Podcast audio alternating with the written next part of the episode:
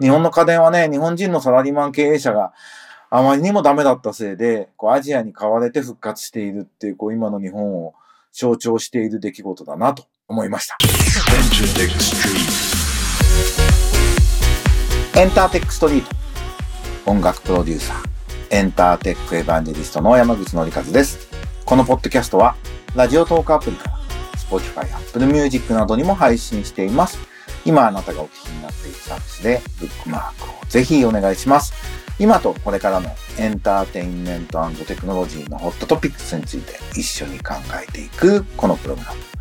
あの、ご質問とか、こんなことをテーマに取り上げてとかいうのもウェルカム受け付けますので、ツイッターなどで投げていただければと思います。短い時間ですが、どうぞお付き合いください。一週間のご無沙汰でした。皆様ゴールデンウィークはいかがお過ごしでしたか？今年は天気良くて暖かかったですね。僕はその、引っ越ししてたんで、遠出はどこもしなかったんですけど、東京都美術館のマティス展行きました。なんかすごい良かったですね。自分でもうまく理由がわかんないんですけど、和田誠さんをね、あの映画監督にイラストれたの。和田誠さん生前親しくさせていただいてたんですけど、和田さん思い出しましたね。なんかファインアートとポップアートの架け橋みたいな感じがするからなんですかね。ちょっと美術史的にはよくわからないですが、よかったです。それから、ダムタイプ2022リマップっていう展覧会も行ってきました。アルチザミュージアムっていう日本橋、京橋にある美術館でやってたんで、すごく良かったんですけど、これはベネチア・ビエンナーレで見たかったですね。ベネチア・ビエンナーレの凱旋なんか展覧会みたいな会なんですけど、あそこで世界の他の現代美術なんかと一緒に見て、そこの日本館みたいに続けてみたらまた全然感じ方変わっただろうなと思うのと、そして坂本龍一さん、ここでもまあ追悼って感じになるなと思いました。で、実はですね、僕ゴールデンウィークというか5月6日が誕生日なんですよ。で、あのもう Facebook でたくさんのコメントをもういただいたりしてありがとうございますなんですけど、まあ40頃からもうなんか自分の年齢がよく意味がわからなくなってきて、まあ見た目も気持ちも老けないっていうこともあるんだと思うんですけど、なんか自分が若く見えることを持て余すっていうかね。あのです。まあ、ハゲないのは遺伝で、まあ、デブらないようには多少努力しているんですけど、で、3年前に、コロナ前に脳出血でね、突然倒れて入院して、ただその、病院のすぐ近くで倒れたんで、20分後ぐらいには病院にいて、虎ノ門病院ってところにいてね、結果それもあってすごく軽症で済んだっていう、もうラッキーがあったのと、その後ね、3ヶ月ちょっとリハビリ入院したので、リハビリって結局もうライズアップ合宿みたいになるんですよね。だから自分の心身を見直す良い機会となって、その後まあトレーニングなども続けてるので、今多分人生で一番体が柔らかいっていうね、不思議なことになっていて、まあ、ともかく、もう最近はコンディションと機嫌がいいことを、ね、最優先にしていこうというふうに思っております。で、59歳になったんですけど、まあ、50代からやっといろんなことを迷いがなくなって、判断が早くなったんで、あ、不惑。40歳不惑って言うけど、俺は50過ぎでなったのかなっていうふうに思ってたんですけど、まあ、最近はエンターテックかける企業のスタートアップスタジオっていうのは自分の天命だな、天職だなって、思うようになって、なので、まあ、50代ギリギリ間に地名ってやつですかね。論語で言うところにたどり着けたのかなというふうに思っています。ただね、58歳の時はね、その大阪本題でひどいトラブルに巻き込まれて、多くの方にすごいご迷惑とね、ご心配、最近も会うたんびに大変でしたねって言われて、本当に申し訳ないんですけど、僕自身は全然ブレはなくて、あの、邪悪な保身みたいなものに触れる機会って僕みたいな仕事してるとなかったんで、なんかその醜悪なものに触れた気持ち悪さっていうのはね、正直あるんですけど、まあ全然大丈夫で、なんかビジョンのない愚鈍な人たちっていう感じなんで、もう僕には関わる時間はないなっていうことでクリアにして、ただ自分が本当に何をやんなきゃいけないのか、社会勉強になって改めて確認できましたね。日本のこう文化的な価値、文化資産、まあそれがエンターテックなんですけど、グローバルに展開して、日本のこれからのね、未来のために貢献する、そういう場を作っていくこと。で、人を育てていくってことが、まあ自分の本当に残された、えー、仕事なんだなというふうに思っています。で、まあ年齢って気にしすぎると良くないんでね。還暦まであと1年かとか全然気にすることなく、自分のやるべきことを幸せなことに人脈にだけは非常に恵まれているので、そのまあ、優秀なね、仲間たちと一緒にやっていこうというふうに思っておりますので、ぜひ、ポッドキャストを聞いている皆さんとも楽しいことが一緒にできたらいいなというふうに思います。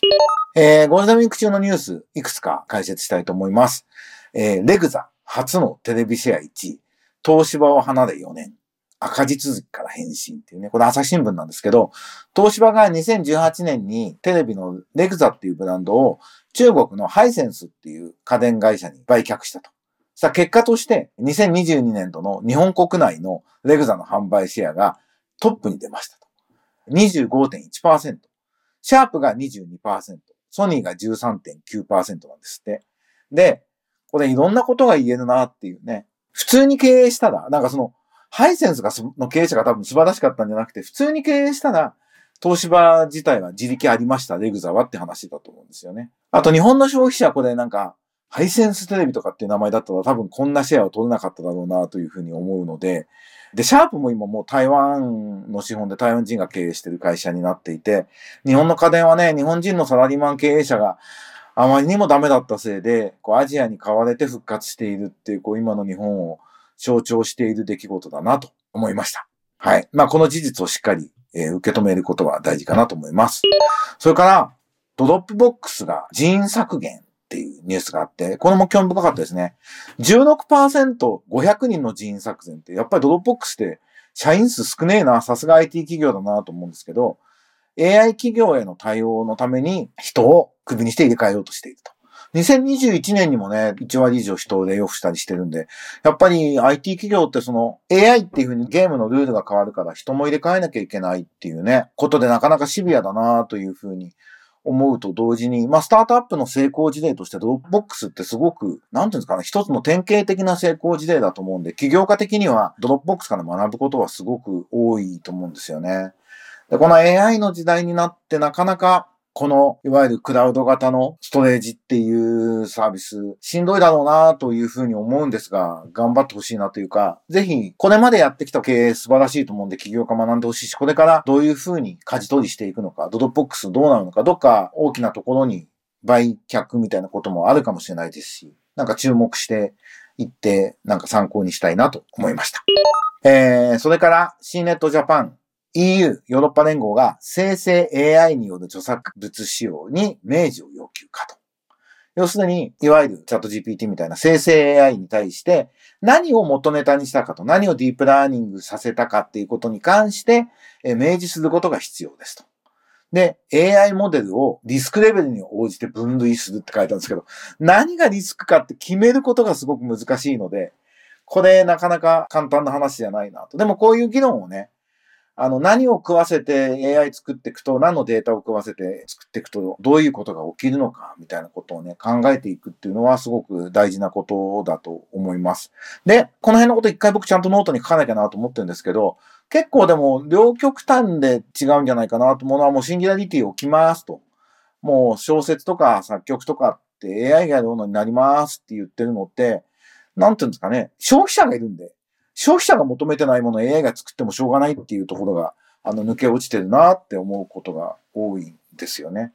あと同時に AI を敵視して、ダメだダメだやらしちゃダメだみたいなのも違うと思っていて、人間が結局何をやりたいかってことと、最後こういう作品にするっていうことの決定、デシジョンは、今んとこ人間にしかできないので、